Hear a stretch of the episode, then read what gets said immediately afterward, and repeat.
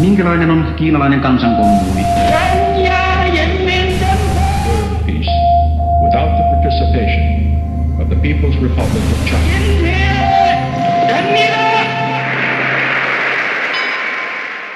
Tervetuloa jälleen Kiina-ilmiöiden ääniaaloille ja oikein hyvää kauppasodan jälkeisen maailman ensimmäistä päivää.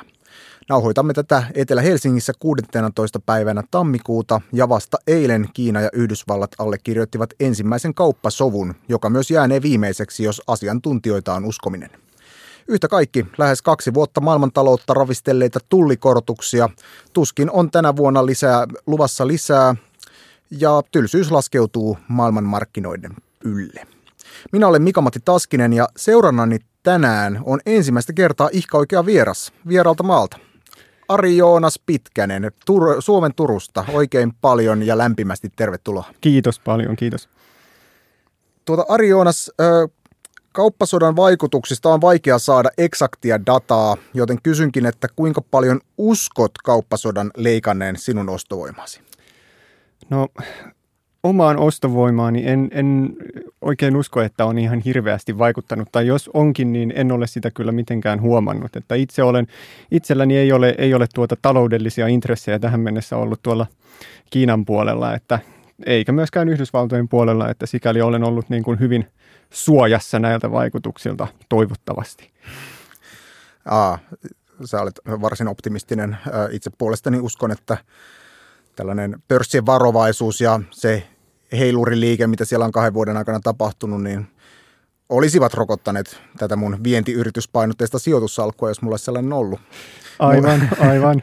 mutta, mutta siis äh, niin, vaikea löytää myös tästä mun äh, Huawein googlettomasta puhelimesta, tästä omasta Huawein App Storesta tämmöistä niin kuin sovellusta, joka ei, joka ei lähetä mun alaston kuvia suoraan kommunistiselle puolueelle. Joo, joo. Itsehän olen tuota noin niin hiljattain siirtynyt Samsungin leiriin. Minullahan oli Huaweiin puhelin myös tuossa aika pitkään, mutta tuota noin, nyt ö, joulupukki toi minulle sitten, sitten tuota noin niin kilpailijan tuotteen, että siltäkin osin olen, olen koen olevani vähän paremmin suojassa. Hyvä kuulla. Ö, no, tänään me emme kuitenkaan ö, maalaile mielikuvia sen enempää ö, puhelinmalleista sen paremminkaan kuin minun alastomasta vartalostani, vaan käännämme katseemme politiikan kentille ja Taivanin saarelle, jossa kansa on puhunut ääni urnilla. Jaksomme, jaksossa siis perkaamme kahden Kiinan kiemuraista ja kivuliasta eloa ja keskustelemme kansantasavallan helma-aluepolitiikasta myös yleisemmällä tasolla. Landslide Victory, eli voitto äänivyöryllä. Näin luonnehdittiin istuvan presidentti Chai Ing-wenin valintaa toiselle kaudelle tammikuun 11. päivän vaaleissa. Chai siis keräsi ö, yhteensä 57 prosentin äänisaaliin, mitä voi pitää kyllä aika valtavana saavutuksena. Ö, Taivanin ensimmäinen naispresidentti, kun ei ollut erityisen rakastettu, toisin kuin esimerkiksi tämmöiset verrokit Kim Jong-un tai Sauli Niinistö, eikö vain Ari Joonas? No joo, se on kyllä totta, että Tsai Ing-wenin kannatusluvut ei, ei tuossa vaaleja edeltäneellä ö, ajalla olleet ihan Kim Jong-unin tuota noin niin lukemissa. Hänethän valittiin tosin neljä vuotta sitten ensimmäistä kertaa, kun hänet valittiin presidentiksi, niin ö, melkein samanlaisella äänivyöryllä. Eli, eli hänellä oli siis aika vahva mandaatti näin niin kuin lähteä tähän, tähän hommaan, mutta se sitten siitä aika nopeasti alkoi siinä ensimmäisen kauden aikana se kannatus luisumaan ja aika, aika paljonkin. Ja, ja tuota noin niin, siitä on sitten nyt sai tehnyt tämmöisen tietynlaisen comebackin tässä, että, että pitkään, pitkään mietittiin, että, että joutaako hän nyt sitten pois tästä presidentin hommasta, mutta näköjään, näköjään kuitenkin piti pintansa. Ja kun mainitsit tuon Kim Jong-unin ja ehkä, ehkä tuota noin niin Suomessa Sauli Niinistölläkin on vallan, vallan kova kannatus, mutta tuota noin niin, jos Taivanista puhutaan Tsai Ing-wenistä, niin, niin Tämähän siis se on elinvoimaisin ja toimivan demokratian merkki, että jos, jos tuota noin, niin johtaja ei, ei tuota noin pysty vaalilupauksiaan täyttämään tai jos kansalla on jotain kritiikkiä johtajia kohtaan, niin, niin he sin, sitten ilmoittavat ja se sitten kannatuksessa näkyy, että näinhän sen demokraattisessa yhteiskunnassa pitäisikin mennä. Kyllä, toki, toki tässä ehkä voi, voi myös samalla tuota, semmoisen disclaimerin sanoa, että, että toisin kuin esimerkiksi Suomessa, niin Chailla on varmaan tuntuvasti enemmän tämmöistä poliittista valtaa kajota sisä, sisäisiin asioihin, kuten, kuten tota, tässä ö, ymmärsin, että, että Chai sai aika paljon sitä kannatusta alemmaksi muun muassa tämmöisellä jollain eläkereformilla. Öö, myös, myös ilmeisesti työmarkkinat pillastuivat hänen politikointiinsa ja sitten oli vielä tämä samaa sukupuolta olevien öö, öö, tämä avioliittolaki, joka, joka ajettiin läpi. Nämä ilmeisesti eivät, eivät tota, tämän öö, demokraattisen edistyspuolueen, joka hänen puolueensa D, DPP on, niin tähän, tähän tota, niin kuin puolueen, puolueen kannattajiin tai jäseniin tuota, niinkään vedonnut? No joo, tämä on totta, että nämä oli nimenomaan tämmöisiä niin kuin, äh, sisäpoliittisia seikkoja, jotka, jotka vaikutti siltä, että ne nimenomaan vaikuttivat aika paljon tähän hänen kannatuksensa laskuun tässä, että, että tota noin, niin kuin sanoit, niin siellä oli eläkkeitä, työpolitiikkaa ja tämä tasa-arvoinen avio, avioliittolaki, mutta Taivanilla on myös muita, muita tota noin niin, aika merkittäviä sisäpoliittisia tämmöisiä haasteita, mitkä on aika lailla samanlaisia kuin mitä, millä tahansa maalla on. Ja, ja usein Taivanilla meidän, meidän vinkkelistä, kun ulkopuolelta katsotaan, niin tosi usein se niin kuin Taivanin ja Kiinan välinen suhde on se, mikä meille näyttäytyy. Ja tavallaan tämä on yksi Taivanin, Taivanin politiikan analysoimisen ongelmia, on se, että kun ulkopuolelta katsotaan, niin se näyttää siltä, että kaikki on kiinni Kiinasta – ja Taimanin ja Kiinan suhteesta, mutta, mutta on, niin kuin sanoit, niin on useita tämmöisiä sisäpoliittisia seikkoja, mitkä ei välttämättä oikeastaan Kiinaan liitykään ja on, vaikuttaa Taivanin politiikkaan ihan, ihan tota, noin niin merkittävästi niin kuin missä tahansa maassa. Että tämmöiset, seikat siellä oli kyllä taustalla. Mm, aivan. Tota, ennen kuin mennään tähän, tai tämä, varmaan tämä Kiinan ja Taivanin kivulias suhde tulee tässä monta kertaa käytyä läpi, mutta jos vielä pysytään vaaleissa, niin näistä, näistä lähtökohdista, jossa, jossa Chain kannatus oli niin kuin noin vuosi sitten pohjamudissa vuonna 2018 lopussa oli tämmöiset paikallisvaalit, missä Chai jopa niin kuin rökälle tappeon kärsittyään erosi puolueen tuota, puheenjohtajan paikalta. Näistä lähtökohdista ei todellakaan voi pitää sitä varmana, että hän olisi ylipäänsä niin kuin hakenut toista kautta, mutta päätyi siihen ratkaisuun kuitenkin. Ja tästä kannatusmontusta alettiin nousta ö, viime kesäkuussa. Ja sen jälkeen kallupit alkoivat niin kuin näyttää myötäistä virettä. Mitä silloin tapahtui? No silloinhan, silloinhan tuota noin, niin tässä on aika selkeä korrelaatio, jos haluaa näin nähdä, niin, niin tuota noin kesällä viime vuoden kesäkuussa tai siinä ehkä touko-kesäkuussa niin tapahtuivat nämä Hongkongin mielenosoitukset, tai ne alkoivat silloin ja nehän jatkuivat sitten ja jatkuvat äh, tavallaan edelleen, ne ovat jatkuneet siitä asti ja tuota noin niin, että et se oli, se oli niin kuin tämä äh, kiinalaisen kulttuuripiirin vuoden suuri tapahtuma ja, ja ja se on aika pitkälti nähty, nähty tota noin niin, seikkana, joka vaikuttaa nimenomaan Tsai Ing-wenin kannatukseen, että hän on pystynyt sitä, sitä tota noin niin, ö, valjastamaan sen tavallaan oman politiikkansa välineeksi ja käyttämään sitä esimerkkinä, esimerkkinä siitä, että tuota noin niin, kun tiedämme tämän, niin kuin mainitsit tämän kivuliaan suhteen Kiinan ja Taivanin välillä, niin, niin, niin, tuota noin niin se Hongkongin tilanne tavallaan ei, ei sitä kipua ainakaan vähennä. Eli, eli sai pysty siinä niin kuin käyttämään tätä hyväkseen ja, ja kertomaan taivanilaisille, että, tota, että tällaista on luvassa meilläkin, jos Kiina pääsee nyt vaikutusvaltaansa lisäämään. Eli, eli tämän on katsottu niin kuin vaikuttaneen ihan, ihan merkittävästi tähän niin kuin, kannatukseen se ei ole ainoa syy. Että tota noin, siellä on sitten taas toisaalta niin kuin toinen merkittävä syy on ehkä ollut se, että tämä vastapuolen ehdokasasettelu Taivanissa niin oikeastaan epäonnistui. Ja, ja e, e, siitä on vähän niin kuin ollut kahdenlaista analyysiä itse asiassa, tota noin, niin jos katsoo mediaa, tutkijoita, kommentaattoreita, että mitä ne on sanonut tästä, että mikä tämän kannatuksen käänsi. Hongkongin protestit totta kai, mutta, mutta myös se, että Tsai Ing-wenin haastajat ei, ei pystyneet niin kuin asettamaan oikeastaan semmoista ehdokasta tai semmoisia ehdokkaita, jotka olisi saanut kansaa taakseen. että se oli, se, siinä oli vähän tämmöistä myös mukana. perataan tämä kohta kohdalta läpi, eli, eli tota, mennään ensin Hongkongin ja sitten ehdokasasetteluun. Mutta ehkä tässä Hongkongin tilanteessa on syytä avata vähän taustaa, eli, eli kun Hongkong on tau, statukseltaan tämmöinen Kiinan erityishallintoalue, ja se palautui niin kuin Iso-Britannialta Kiinan hallintaan vuonna 1997.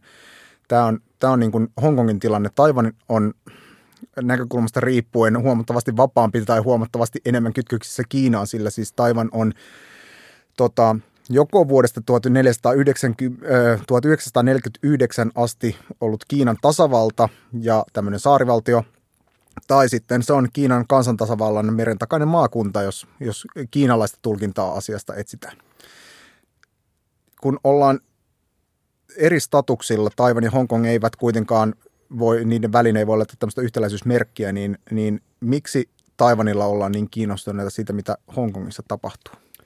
No joo, on ihan totta, että ne, ne, et ne ovat erilaisia. Ja, ja tota, näin kun mainitsit tämän, että tämä vähän riippuu siitä, että kenen, kenen vinkkelistä katsotaan, mutta jos katsotaan oikeastaan kenen tahansa muun vinkkelistä kuin Kiinan vinkkelistä, niin, niin faktahan on se, että Taivan kaikilla käytännön mittareilla niin, niin operoi niin kuin itsenäinen valtio.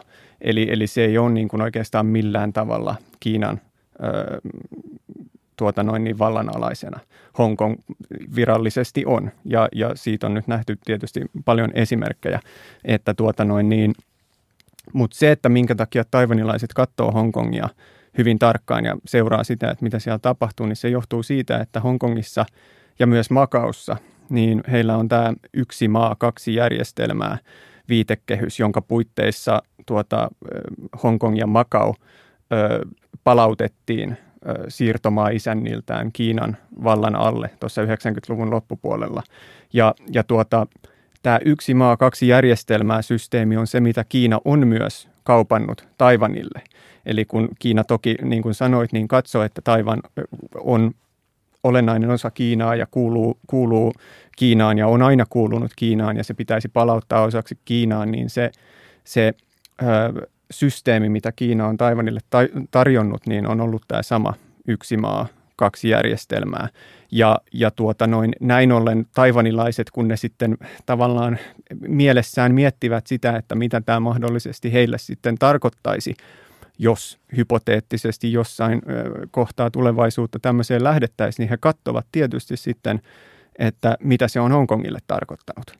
Ja nyt kun katsotaan, että mitä Hongkongissa nyt oikeastaan koko 2010-luvun, siellä on ollut ei pelkästään nyt viime vuoden mielenosoitukset, mutta 2014 kuuluisa suuri sateenvarjoliike ja sitä ennen myös 2012 oli tämmöinen kiinalaisen nationalistisen opetuksen vastainen kampanja, protestikampanja – Eli, eli se, mitä taivanilaiset näkee, kun ne katsoo Hongkongiin, niin ne näkee varoittavan esimerkin. Et, et, ja varsinkin niin kuin, totta kai puhutaan nyt niin kuin Taivanin, Taivanin tämmöisistä ei-kiinamielisistä tahoista, ja, ja, mutta etenkin nuoren sukupolven parissa, niin tämmöiset, tämmöiset tota noin, niin näkemykset on, on valtavirtaa. Ja, ja heille tämä Hongkong on nimenomaan varoittava esimerkki siitä, että jos hyväksyttäisiin tämä Kiinan tarjous – niin, niin mitä siitä seuraisi. Kaksi, tämä yksi maa, kaksi järjestelmää, niin se ajatushan siinä on ollut se, että nämä erityishallintoalueet, jollaisia siis Hongkong ja Macau nyt on, että ne vois pitää oman ö, tavallaan erillisen poliittisen järjestelmänsä, vapaan taloutensa, ö, useita vapauksia toimia, toimia niin kuin, ö, merkittävän autonomisesti. Ja, ja tuota noin niin, mutta Hongkongin kohdalla se nyt hyvin vahvasti on näyttänyt siltä, että tätä autonomiaa on oltu rapauttamassa ja tämä taivanilaisille, jotka hyvin vahvasti haluavat pitää kiinni vapauksistaan, demokratiastaan ja niin edelleen, niin, niin he kun katsoo, mitä Hongkongissa tapahtuu, niin se heille kertoo, että, että ei, me, me emme tämmöistä halua. Niin, no tässä avasit hieman sitä, sitä niin kuin kansalaisyhteiskuntaa. Siellä toki on varmaan niin kuin juuri kiinamielisiä ja sitten näitä kiinamielettömiä, mutta tuota, Hongkongin esimerkki, Hongkongin tapahtumat, sellainen niin kuin häiriö yhteiskunnalle, mitä mielenosoitukset siellä on niin kuin aiheuttanut, niin sitä tuskin myöskään, niin kuin, tai sellaista häiriötä elinkeinoelämälle ja kansalaisyhteiskunnalle tai millekään muulle, muulle turvallisuudelle esimerkiksi tuskin edes kiinamieliset haluavat. Onko, onko siitä sellaista niin kuin, ö, tai onko sulla tarjota semmoista jotain tulkintaohjetta, että miten, miten tätä voisi semmoisen kiinamielisen niin kuin diskurssin läpi tulkita näitä Hongkongin tapahtumia? Onko niille minkäänlaista tavallaan tukea tai, tai voidaanko tätä ymmärtää toisella tavalla? No jos voidaan, niin, niin en ole itse ainakaan hirveästi kuullut tämmöisiä niin kuin tavallaan, että kiinamielisesti, jos halutaan katsoa ja miten niin kuin Kiina ja myös Hongkongin hallinto, joka on siis hyvin myönteinen Kiina, Kiinaa kohtaan osin, osin siksi, koska sen oikeastaan on pakko, niin, niin, tuota noin, niin että tämähän on ollut nimenomaan, jos puhutaan Hongkongin taloudesta ja siitä, että mitä nythän Hongkongin taloudelle on ollut tästä niin kuin selviä negatiivisia seurauksia. Mm, näistä sehän mielen... on taantumassa ollut. Niin, niin nimenomaan. Eli, eli tota noin, niin, niin että he on pikemminkin niin kuin käyttänyt tätä nimenomaan yhtenä perusteena sille, että miksi nyt pitäisi niin kuin päästä pois nä, näistä mielenosoituksista, pitäisi rauhoittaa, että niin kuin heidän ensimmäisen Hongkongin hallinnosta siis, jos puhutaan, niin heidän ensimmäinen tavoite on ollut se, että ensin pitää saada tämä tota, noin, levottomuudet loppumaan, sitten voidaan ehkä keskustella jollain tasolla siitä, että pitäisikö jotain tehdä toisin tässä politiikassa, mutta se, että et he niin kuin näkee – melkein kaiken tämmöisen niin kuin taloudellisen ö, linssin läpi. Ja, ja se on toisaalta ymmärrettävää, kun Hongkong on semmoinen paikka kuin se on, että, että tota noin, niin, ö, siellä se talous on, se koko paik- kaupunki on rakentunut sen, sen tota noin, niin, se on tämmöinen niin kuin taloudellinen hubi Aasiassa – niin, niin että heillä, he hyvin pitkälti niin painottaa tätä talouden näkökulmaa, mutta nimenomaan sillä, että, että, että katsokaa mitä olette tehneet meidän taloudellemme, nyt, nyt lopettakaa tämä, siitä on kaikille pelkästään haittaa. Kun taas sitten mielenosoittajien näkemys on se, että ei, et, et, eivät he ole tätä aiheuttaneet, vaan se on hallinto itse, joka omilla toimillaan on tämän saanut aikaan. Hmm. Ehkä, ehkä niin kuin voidaan Hongkongista tulkita jälkikäteen niin, että, että tota, kun näitä mielenosoituksia esimerkiksi analysoidaan Hongkongissa, niin, niin no, ainakin, ainakin sellaisen yhteiskunnallisen vaikutuksen se on tuonut, että, että tota, yhdet demokraattiset vaalit ne osittain ratkaisivat. Ja tämä ilman siis Cambridge Analytican tota, tämmöisiä vaikuttamistyökaluja tai, tai suoranlaista manipulointia. Eli, eli se ei ole ihan vähän, vähän se, mutta, mutta tota, vaalit tota, tuntuivat kuitenkin poikkeavan ää, aiemmista vaaleista siten, että tota, niin kuin tämän, näiden sisäpoliittisten teemojen ohitse tai ainakin vahvasti siihen sivuraiteille ajoi tämmöinen niin kuin Taivanin itsenäisyyden ja demokratian tulevaisuus, mitä siinä niin kuin rummutettiin. Tämä oli varmaan ihan vaalitaktinenkin asia sen jälkeen, kun Hongkong, nähtiin, mitä Hongkongissa tapahtuu, mutta tota, ei silti liene liioiteltua luonnehtia, että taivanilaiset äänestivät tälleen niin kuin Kiin, Kiinan suhtautumisestaan tai suhtautumisestaan Kiinaan näissä vaaleissa, joten kun sä AJ oot, oot tota, niin kuin tutkinut taivanlaisten nuorten identiteettiä suhteessa niin kuin siihen, että kuinka, kuinka taivanalaisia versus kiinalaisia he kokevat olevansa, niin miten tätä vaalitulosta voisi selittää ehkä niin kuin sen identiteetin kautta?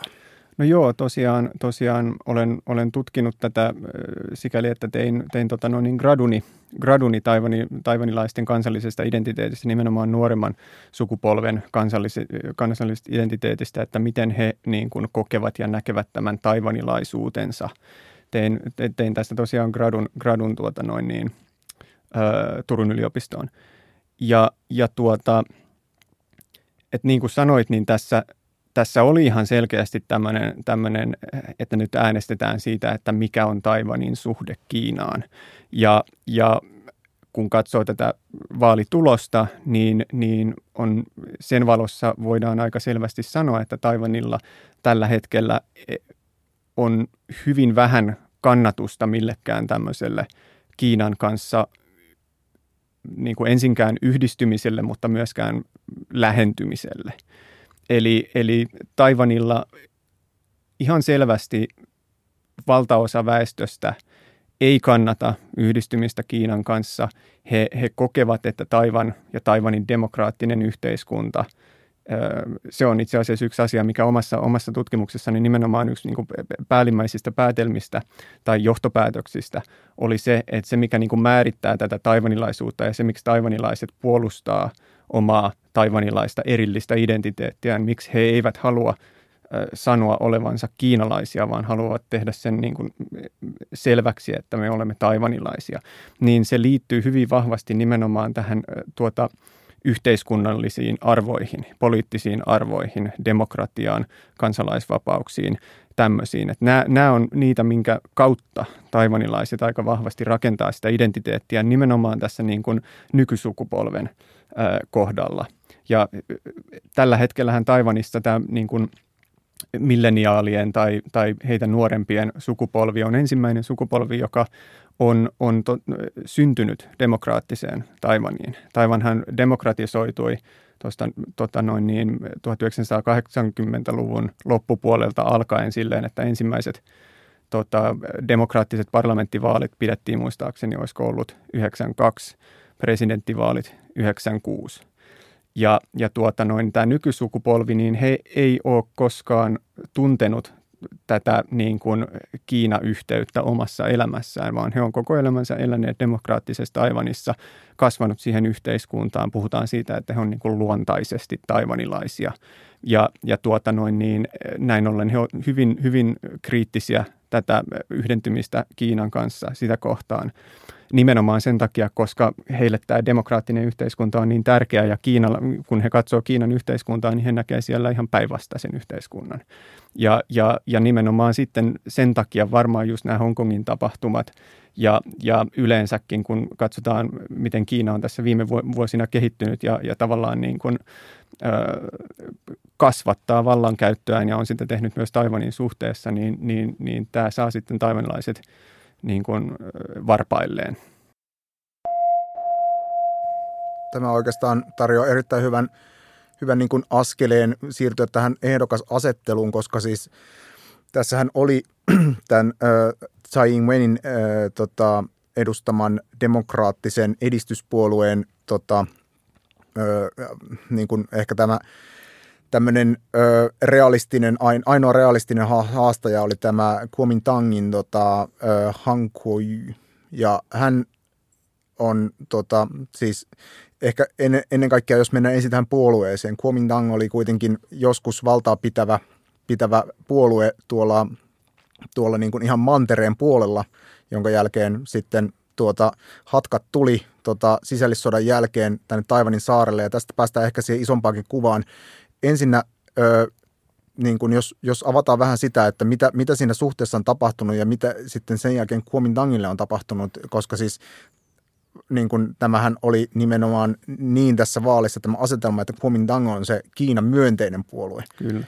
Ja tässä kuitenkin niin kun voidaan kuvitella, että silloin ö, 70 vuotta sitten Kuomintang oli hyvin Kiina tai tämän niin kuin kommunistisen puolueen niin kuin näkökulmasta aivan vastakohta. Kyllä. No tämähän on nimenomaan se, missä niin kuin menee usein puurot ja vellit sekaisin ja menee aivot solmuun, kun alkaa miettimään tätä Taivanin historiaa ja nimenomaan tätä, että mikä tämä Taivanin ja Kiinan suhde on.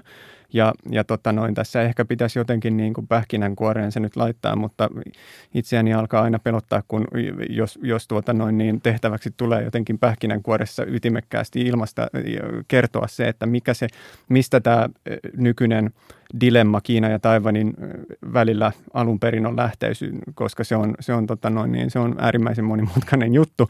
Ja siinä ongelma on nimenomaan se, että siinä on vastakkain kaksi, siinä on niin kuin kaksi eri kahtiajakoa ja vastakkainasettelua.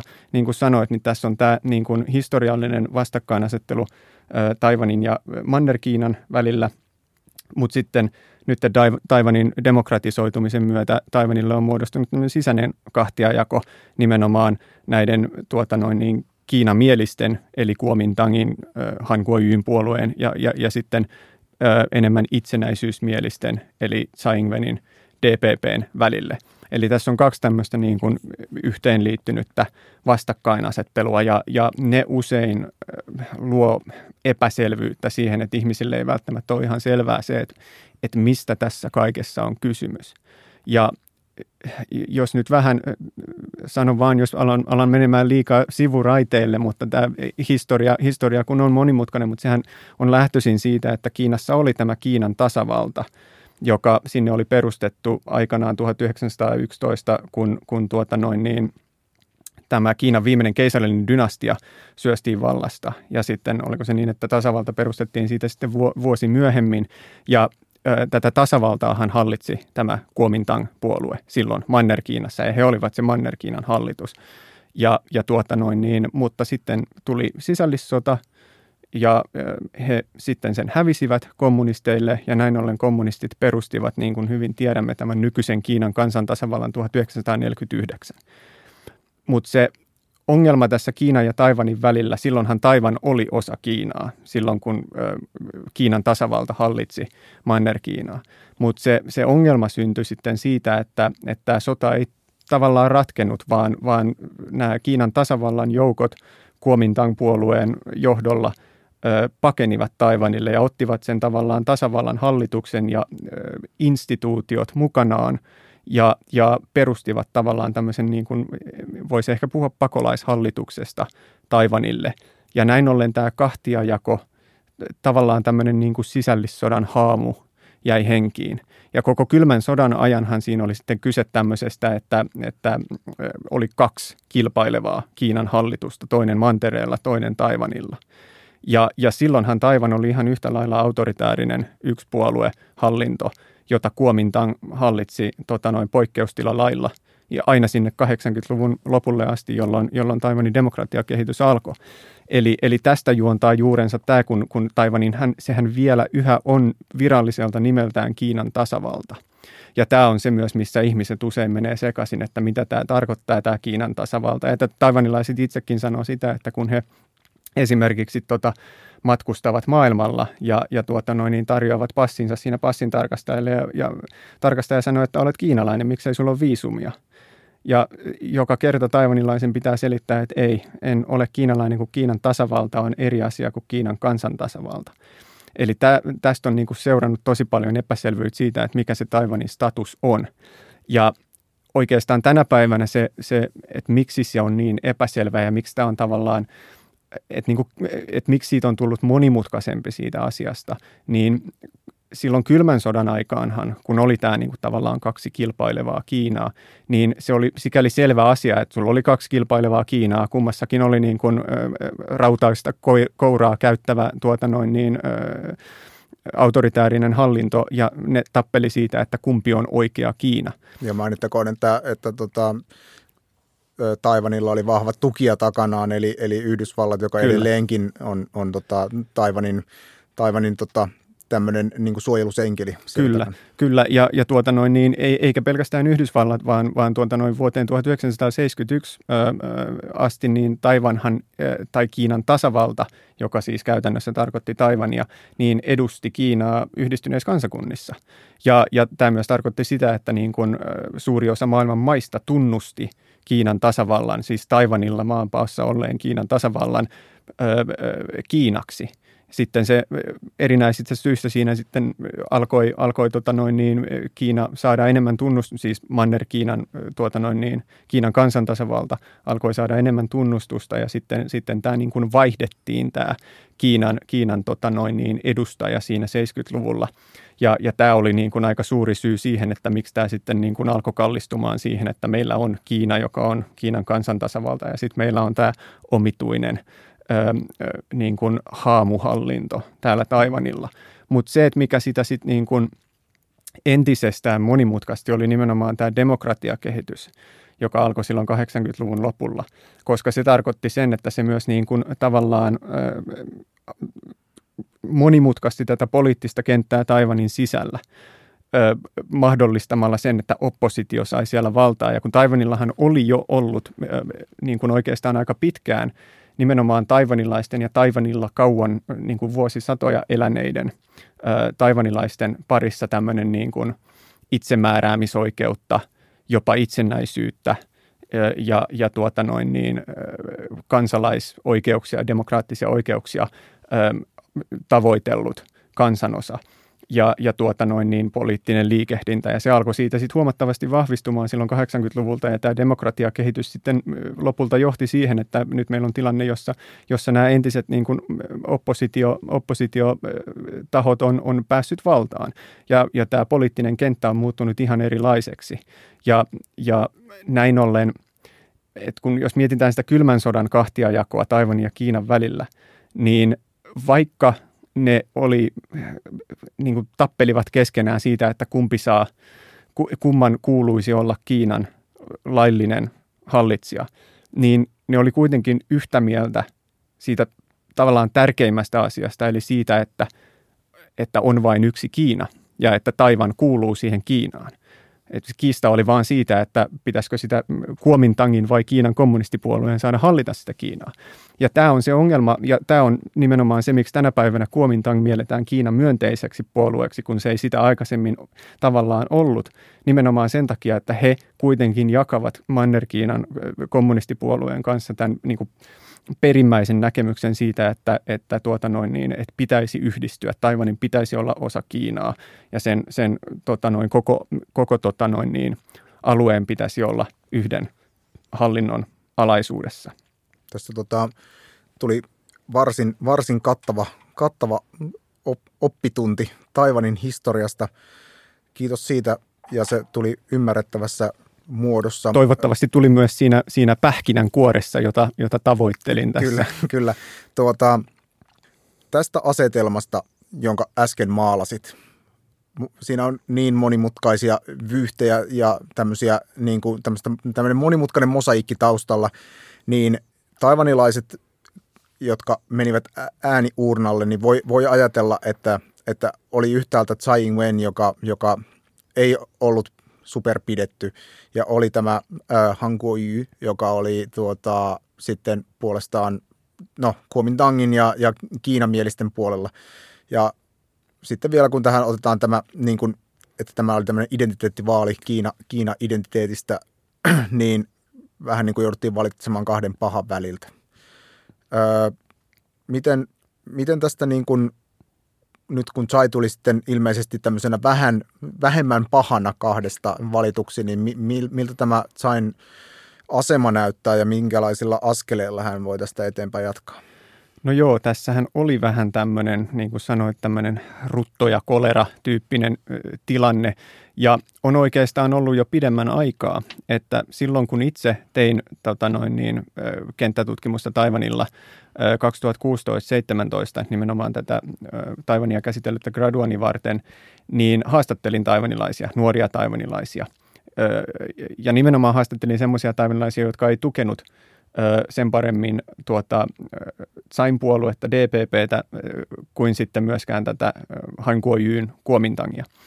Ja, mutta tukivat silti itsenäisyyttä ja olivat, olivat ihan selkeästi tämmöisiä liberaaleja, jotka, jotka kannattivat demokratiaa, itsenäisyyttä, olivat hyvin kriittisiä Kiinaa kohtaan, mutta silti eivät tykänneet DPPstä, eli Tsain puolueesta.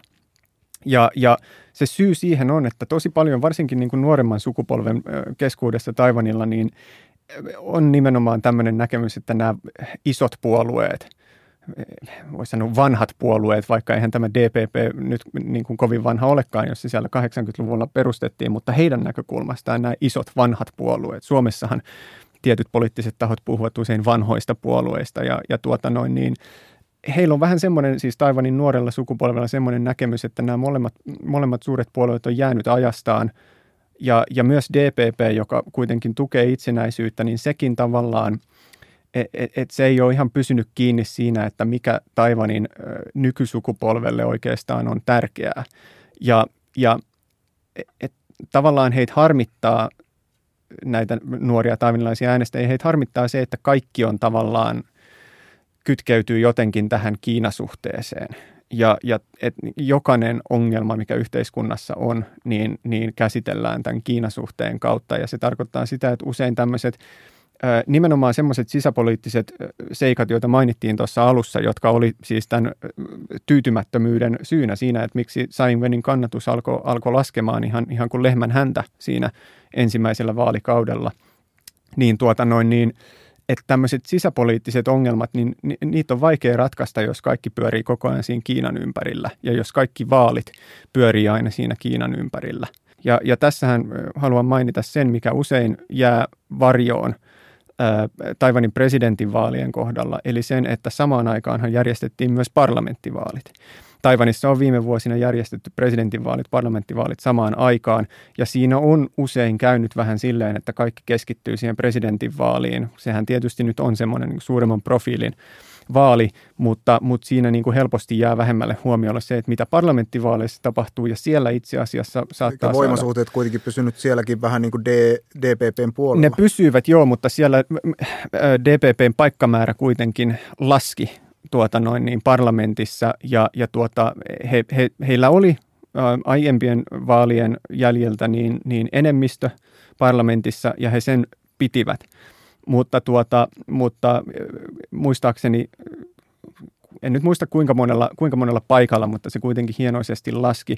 Mutta tuota, jos katsotaan esimerkiksi tätä kannatuksen kehitystä – aika pitkään siinä niin kuin alkusyksynkin aikaan niin kuin ennusteltiin esimerkiksi semmoista mahdollisuutta, että Tsai Ing-wen olisi pitänyt presidentin, tota noin niin, pysynyt presidenttinä, mutta hänen puolueensa olisi menettänyt enemmistön parlamentissa. Tätä pidettiin niin kuin, hyvin mahdollisena, ellei jopa todennäköisenä tuloksena.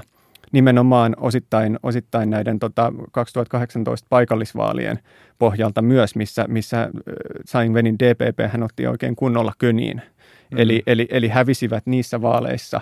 Ja niissähän nimenomaan oli kyse, kun mietitään paikallisvaaleja, kyse kaupunginhallinnosta, pormestareista, tämmöisistä asioista, niin, niin ne on nimenomaan niitä arkielämän sisäpoliittisia seikkoja ja enemmän niin kuin suoremmin ihmisten ö, arkielämään vaikuttavia poliittisia seikkoja. Ja, ja näissä tuli DPPlle ihan, ihan niin kuin kunnolla köniin, eli he hävisivät ö, jopa semmoisissa paikoissa, missä he on historiallisesti olleet, olleet niin kuin aina vahvoilla etenkin tässä eteläisessä Kaohsiungin kaupungissa, missä, missä pormestarin vaali voitti silloin tämä presidenttiehdokas Han Kuo-yu. Tosin, hän... tosin nyt taas käydä niin näissä vaaleissa, että, että DPP itse asiassa voitti, voitti tätä kylän oman pormestarin tota, niin, niin, sen alueen. Joo, kyllä, kyllä että tuota noin niin, mutta vielä pitkään sen jälkeen, kun kannatus oli presidentinvaaleissa, siis mielipidemittauksissa mitattu kannatus oli, oli tuota noin niin kääntynyt Tsai Ing-wenin hyväksi, niin vielä pitkään sen jälkeen Kuomintang oli johdossa parlamenttivaaleissa. Ja, ja aika paljon sitten tuota noin niin mietittiin ja analysoitiin tätä. Ja se mikä sen oikeastaan muistaakseni olisiko ollut marraskuussa, niin se alkoi alko, tota noin niin myös parlamenttivaalien puoluekannatuksessa – kääntymään DPPn hyväksi. Ja tästä paljon analysoitiin sitä, että miten tässä näin kävi. Ja yksi, mitä monet on tässä tota noin, niin pitänyt syynä tähän oli se, että Kuomintangin ehdokasasettelu epäonnistui myös näissä parlamenttivaaleissa, koska silloin julkistettiin nämä ehdokaslistat parlamenttivaaleihin. Ja, ja tuota noin niin, Kuomintangin ehdokaslista oli täynnä tämmöisiä niin kuin melko militantteja tuota noin niin, Kiina, niin, niin, kiinamielisiä konservatiiveja, jotka oli, oli hyvin tämmöisiä niin kuin epäsuosittuja poliitikkoja taivanilaisten keskuudessa.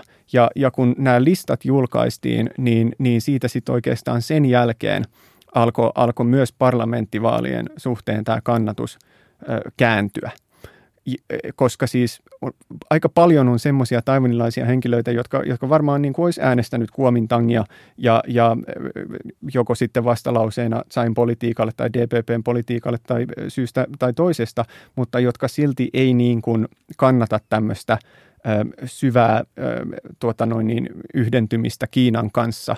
Ja, ja e, e, et, kun näkivät ne ehdokaslistat, niin, niin totesivat, että tämä ei niin kuin toimi – ja, ja, ja tätä, niin kuin, tätä monet, monet tuota, jotka asiaa kommentoivat, taivan tutkijat ja niin edelleen, niin katso nimenomaan tätä ehdokaslistaa.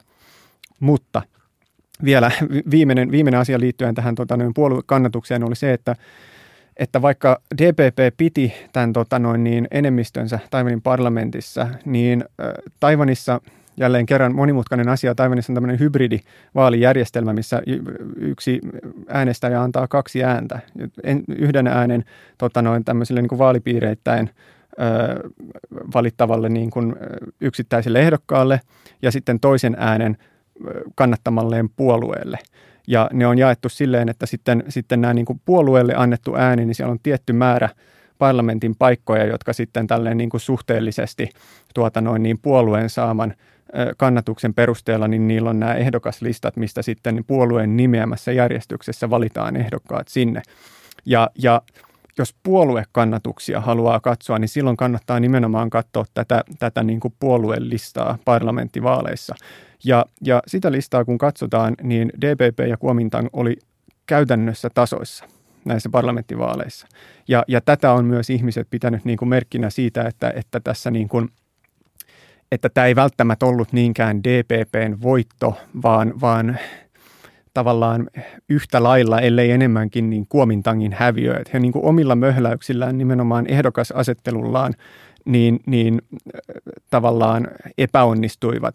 Ja tuossa presidentinvaaleissa kanssa, kun mainitsin aikaisemmin siitä, että, että tässä oli myös kyse siitä, että Han Kuo-yu presidentinvaalien ehdokkaana, niin oli tuota aika epäonninen valinta ehdokkaaksi – niin, niin, tuota noin, niin häntähän varmaan kuviteltiin, että tässä olisi nyt tämmöinen populistinen ehdokas Donald Trumpin malliin, joka, joka hän on tämmöinen vähän niin kuin ulkopuolinen haastajatyyppi, joka on tullut päivän politiikan ulkopuolelta ja laukoo, laukoo populistisia lausuntoja. Jossain ja, vaiheessa puhuttiin tämmöistä Han Waveista. Joo, joo, kyllä, että se, si, siinä on hyvin, hyvin paljon yhteneväisyyksiä itse asiassa Donald Trumpiin tässä, että miten, minkälainen tyyppi Han Kuo-yu on ja, ja, tota noin niin, ja minkälaisilla asioilla hän on lähtenyt kampanjoimaan. Että tässähän oli niin kuin yksi juttu, mikä niin kuin hyvinkin toi kaikuja tästä Donald Trumpin ja Hillaryn tai Donald Trumpin ja Obaman välisestä nokittelusta oli, oli tämä, kun Han Kuo-yu ja Kuomintang, niin he, he lähtivät niin kuin – kyseenalaistamaan sitä, että onko Tsai Ing-wen itse asiassa, onko hänellä tohtorin tutkintoa London School of Economicsista. Hän on siis tuota, valmistunut tohtoriksi sieltä, mutta, mutta sitä tutkintoa ei sitten jostain ilmeisesti ollut löytynyt ja sitten tietysti vastustajat lähtivät sanomaan, että nyt nyt tässä on meillä huijari, joka, joka väittää sieltä valmistuneensa, eikä oikeasti olekaan. Varmaan ja, vielä syntynyt Keniassakin. Niin, nimenomaan. Tässähän nimenomaan oli se, että mistä, mistä tämä toi kaikuja, niin oli tämä, että, että Donald Trump ja, ja republikaanit niin aika pitkään pitivät yllä tätä ajatusta siitä, että Barack Obama ei olisi syntynyt USAssa ja pitivät sitä, niin kuin jatkoivat sitä vielä sen jälkeen, kun hän oli tuonut näytille syntymätodistuksensa. Ja sama juttu Zain kanssa, että hän, hän tota noin niin, ne oli vielä yhteydessä London School of Economicsiin ja se kaivettiin esille se, se väitöskirja ja kaivettiin vielä esille tutkimuksia, joissa siihen oli viitattu. Kaikki tämmöiset kaivettiin esille, mutta silti jatkui tämä epäily siitä – ja, ja, ja kun tehtiin kyselyitä esimerkiksi Kuomintangin kannattajien keskuudessa, niin ihan samalla tavalla kuin Donald Trumpin kannattajissa on vielä paljon ihmisiä, jotka ei vieläkään usko sitä, että Barack Obama on amerikkalainen, niin samalla tavoin mitkään, mitkään todisteet ei niin kuin näitä kaikista vankimpia kannattajia missään vaiheessa vakuuttaneet. Et, että, mutta tämä oli vain niin kuin yksi esimerkki, että Han, Yllä oli paljon tämmöisiä niin kuin skandaaleita tässä tota noin, niin sitten presidenttivaaliehdokkuuden aikana – joiden katsottiin sitten äh, tavallaan, vaikka hän pormestarin vaalit voitti ja oli tämmöinen niin kuin, äh, tota, momentumi hänellä ilmeisesti menossa, mutta, mutta, mutta se alkoi tulemaan siitä aika pitkälti sitten alas. Hän, hän tuota noin niin, hän laukoi seksistisiä lausuntoja. Hänellä on ollut vähän semmoiseen taipumusta. Paljon puhuttiin siitä, että hän tykkää, hän tykkää hieman enemmän alkoholista kuin, kuin töiden teosta – Oli, oli tämmöinen skandaali hänen, hänen tota noin niin kiinteistö, tämmöisten lait, laittomien kiinteistöomistusten öö, kohdalla. Ja sitten, sitten hän myös suututti aika pahasti omat, omat tota noin niin kannattajansa siellä Kausiongin kaupungissa, jonka pormestariksi hänet oli valittu, kun hän otti kolmen kuukauden virkavapaan reilusti alle vuosi sen pormestariksi valinnansa jälkeen käydäkseen tätä presidentinvaalikampanjaa. Ja ei, ei ilmeisesti ollut ihan, ihan hirvittävän aktiivisesti sitä, sitä pormestarin hommaa sitäkään ennen hoitanut. Eli, eli hän sitten ehkä osoittautui vähän, täm, ehkä tässä oli vähän tämmöinen uhkapeli Kuomintangin osalta, kun, kun tämmöinen henkilö valittiin ehdokkaaksi ja se, se, se näkisin, että se aika lailla sitten kostautui. Hmm. Ja, ja sama juttu oli nimenomaan näiden, näiden tota, parlamenttivaalien kohdalla, eli, eli en, en, en sitten osaa sanoa, että miksi, miksi tavallaan Kuomintangissa ei, ei, ei ehkä sitten tajuttu, että, että e, toisenlaisilla ehdokkailla, tämmöisillä niin kuin enemmän niin kuin, no meikäläisittäin niin keskustalaisilla tai siis tämmöisillä niin kuin maltillisilla ehdokkailla, niin, niin olisi hyvinkin voinut sekä presidentti- että parlamenttivaaleissa niin, niin, niin tulla ihan erilainen tulos. Participation of the People's Republic of China. Siirrytään seuraavaksi ö, tähän niin kuin katsomaan asiaa Kiinan näkökulmasta. Ö, nyt niin kuin, tilannehan näyttää pitkälti siltä, että että näissä Taivanin vaaleissa yhdistyvät elementit, jotka niin kuin, ö, tulistuttavat hyvin paljon Kiinaa. Eli, eli piikkinä lihassa olleet mielenosoitukset Hongkongissa ed- ensinnäkin edesauttoivat siihen, että Taivan sai Kiinakriittisen presidentin. Ja tota, niin, niin, tämä kombo on tietysti tämmöinen, että jos, jos jossain äh, Chungnanhaissa ollaan tota, laadittu jotain tämmöisiä äh, tulevaisuusskenaarioita siitä, että miten tämä homma tulee menemään, niin tämä, tämä todennäköisesti oli se pahin mahdollinen lopputulema siitä. Tota, Juu, kyllä. Mites, mites sitten, niin kuin, lähdetään nyt vaikka liikenteeseen siitä, että olisiko Kiina voinut toimia jotenkin toisella tavalla, sanotaan niin kuin, tai, Taivan politiikassaan tai niin kuin käsitellessään Hongkongin mielenosoituksia, että tämä kakka ei olisi osunut näin, näin niin kuin leveästi tuulettimeen? No tuota, Tämä on mielenkiintoinen kysymys, koska tuota, niin, niin, ensinnäkin jos lähdetään siitä, että pidetään niin kuin yleisesti pidetään, niin näitä Hongkongin mielenosoituksia niin kuin ihan niin kuin määräävänä tekijänä siinä, että miten, miten, miten nämä tuota, noin, niin, vaalit meni ja mikä oli lopputulos, niin, niin oikeastaan jos katsotaan sitä Hongkongin mielenosoituksia siitä, että mistä ne lähti liikkeelle, niin ei ole ihan selvää, että oliko, oliko oikeastaan Kiinalla, siis Kiinan keskushallinnolla, Kiinan kommunistipuolueella niin kuin kuinka paljon siinä osaa ja arpaa, koska, koska tuota, aika paljon viitteitä oli siitä nimenomaan, että tämä, siis nämä Hongkongin mielenosoitukset, nehän, nehän tuota lähti siitä kiistellystä luovutuslaista, jolla, jolla Hongkongista olisi voitu rikollisia luovuttaa Manner-Kiinan puolelle – Sehän oli Carrie Lamin tämmöinen ö, oma, oma tavallaan poliittinen seikkailu. Nimenomaan, nimenomaan. Hän, hän lähti omalle poliittiselle seikkailulle ja tässä hän nimenomaan takaa sitä, että tämä, et, et, et siellä on varmaan tietysti ollut Carrie Lamin ja keskushallinnon välillä kaikenlaisia konsultaatioita, mutta vahvasti näytti siltä, että oli nimenomaan Carrie Lamin oma keksintö, jota hän itse lähti ajamaan. Ja, ja näin ollen tässä, jos mietitään, ja, ja kun tämä tavallaan oli ja toimi siinä kipinänä näille Hongkongin protesteille. Ja, ja sitten myös sen jälkeen, kun ne siitä levisivät ne protestit, niin, niin se Hongkongin mielenosoittajien viha ja, ja pettymys kohdistui nimenomaan Hongkongin omaan, siis Hongkongin erityishallintoalueen hallintoon, heidän poliisin käytökseen, Carrie Lamin käytökseen, Carrie Lamin kabinetin tuota noin niin, toimiin.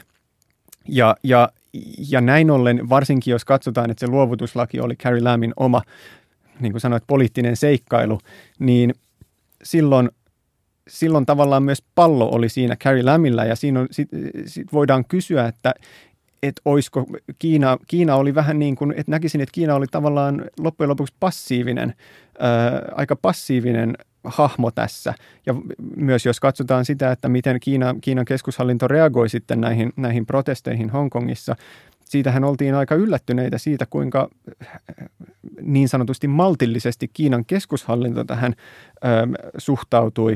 Paljon, paljon puhuttiin, puhuttiin ja mietittiin, että milloin, milloinka ne Kiinan, Kiinan tota noin niin, puolisotilaalliset joukot astuvat sieltä rajan yli Hongkongin puolelle ja milloin Kiina, Kiina laittaa tässä niin kuin, tota, ottaa tämän tilanteen haltuunsa. Sitä ei ikinä tapahtunut. Ja, ja näin ollen tässä niin kuin, että tämä ei välttämättä tämä koko tilanne niinkään ollut lähtöisin siitä, että Kiina olisi tai Kiinan kommunistinen puolue olisi tehnyt mitään yksittäistä seikkaa, radikaalia irtiottoa, vaan, vaan tässä oli vähän tämmöinen, niin kuin, että, että, että nämä sekä Hongkongin että Taivanin Kiina-myönteiset tahot tavallaan itse möhlivät nämä asiat. Kiinassa jouduttiin heräämään jälleen, jälleen tota vaalien jälkeen uuteen päivään, jossa, jossa tilanne on vähän niin kuin back to square one ja tavallaan se jatkuu vielä neljä vuotta eteenpäin. Eli Chai, Chai Ing-wen on edelleen Kiina-kriittinen ja edelleen presidentti vielä niin kuin seuraavan kauden. Tota, nyt, kun, nyt kun tavallaan joudutaan taas sietämään tätä, tätä presidenttiä siellä, siellä tota, niin, niin, ö, meren takaisen maakunnan nokassa vielä, vielä tota, niin kuin seuraava kausi, niin uskotko, että tämä vaikuttaa jotenkin näihin linjauksiin tai toimintamalleihin, joita Kiina tulee tämän heidän näkökulmastaan farssin jälkeen tekemään? Itse en niin kuin, oikein ei tule mieleen semmoista konkreettista asiaa, mitä Kiinan, tai sanotaan näin, että jos itse olisin Kiina, niin ehkä se, miten tässä tilanteessa toimisin, niin kun Taivanissa, nämä poliittiset voimasuhteethan Taivanissa säilyy käytännössä ennallaan, että, että niin kuin sekä presidenttivaalien että parlamenttivaalien tulos oli, oli hyvin samanlainen kuin mitä se oli, se oli tota, neljä vuotta sitten. Eli näin ollen sanoisin, että Taivanin politiikka, Taivanilla ja Tsai Ing-wenin politiikka varmaan jatkuu aika lailla samanlaisena kuin mitä se on ollut nämä kuluneetkin neljä vuotta. Ja, ja näin ollen, jos minä olisin Kiina, niin ehkä tavallaan enemmän tai vähemmän toimisin niin kuin, niin kuin tähänkin asti näiden kuluneiden neljän vuoden aikana ja, ja ehkä kääntäisin katsetta siihen nyt niin kuin neljän vuoden päähän, jolloin, jolloin Tsai Ing-wen on istunut kaksi presidenttikautta, hänen hallintonsa ei voi enää jatkaa. Ja varsinkin, jos, jos tuota Kiinan puolella päädytään samaan analyysiin siitä, että, että, että vaalitulos ei välttämättä kertonut niinkään siitä, että Tsai Ing-wen olisi, olisi tai DPP puolueena olisi itsessään niin suosittu, niin mä jotenkin ajattelisin tämän silleen, että ehkä et en lähtisi niin kuin hirveästi ennustamaan välttämättä mitään suuria radikaaleja konflikteja tai, tai niin kuin tilanteen kriisiytymistä. Et, et, et ehkä niin kuin jotenkin minu, omasta mielestäni niin loogiselta kuulostaisi se, että et ehkä Kiina niin kuin jatkaa sillä linjalla, mikä se on silloin tähänkin asti ollut, ja, ja tuota, laittaa toivonsa siihen neljän vuoden päästä, että mitä silloin tapahtuu. Ja silloin, silloin sanoisin, että on ihan, ihan täysin mahdollista se, että silloin saadaan, saadaan taas esimerkiksi Kuomintangista presidentti ja, ja myös niin kuin parempi tulos parlamenttivaaleissa. Että voi, voisin kuvitella, että Kiina odottelisi ja, ja toivoisi tällaista. Koska tämä on ö, vuoden ensimmäinen podcast-jakso, niin lopuksi vielä ö, lausutaanhan tämmöiset Kiinaan liittyvät uuden vuoden lupaukset. Minä itse lupaan ö, saada tänä vuonna ö, Kiinaa käsittelevän graduni maaliin sekä lupaan yrittää lukea minulle tämmöistä vierasta tieteisfantasia-genrestä tämän Cixin Liun ö, kolmen kappaleen probleemateoksen. Entäs sinä, Ari Joonas? Itse en ole hirveästi miettinyt ö, tuota, uuden vuoden lupauksia, mutta, mutta tuota noin niin, sanotaan nyt näin, että lupaan, lupaan tänäkin vuonna. Olla halkaisematta Kiinaa. Se, se, se on sanomattakin selvää, selvää tuota noin niin, mm, enkä välttämättä nyt niin kuin lähtisi sitä myöskään lupaamaan, lupaamaan tässä, mutta, mutta sanotaan näin, että lupaan, lupaan, tuota noin niin, lupaan tänäkin vuonna olla harjoittamatta itse sensuuria. Se on oikein hyvä lupaus. Oikein paljon kiitoksia, että olit täällä ja kiitos syvästä insightistasi tässä, tässä lähetyksessä. Kiitoksia, kiitoksia paljon. Näihin tunnelmiin. Moikkuli! Moi! Minkälainen on kiinalainen kansankommuuni? Peace without the participation of the People's Republic of China.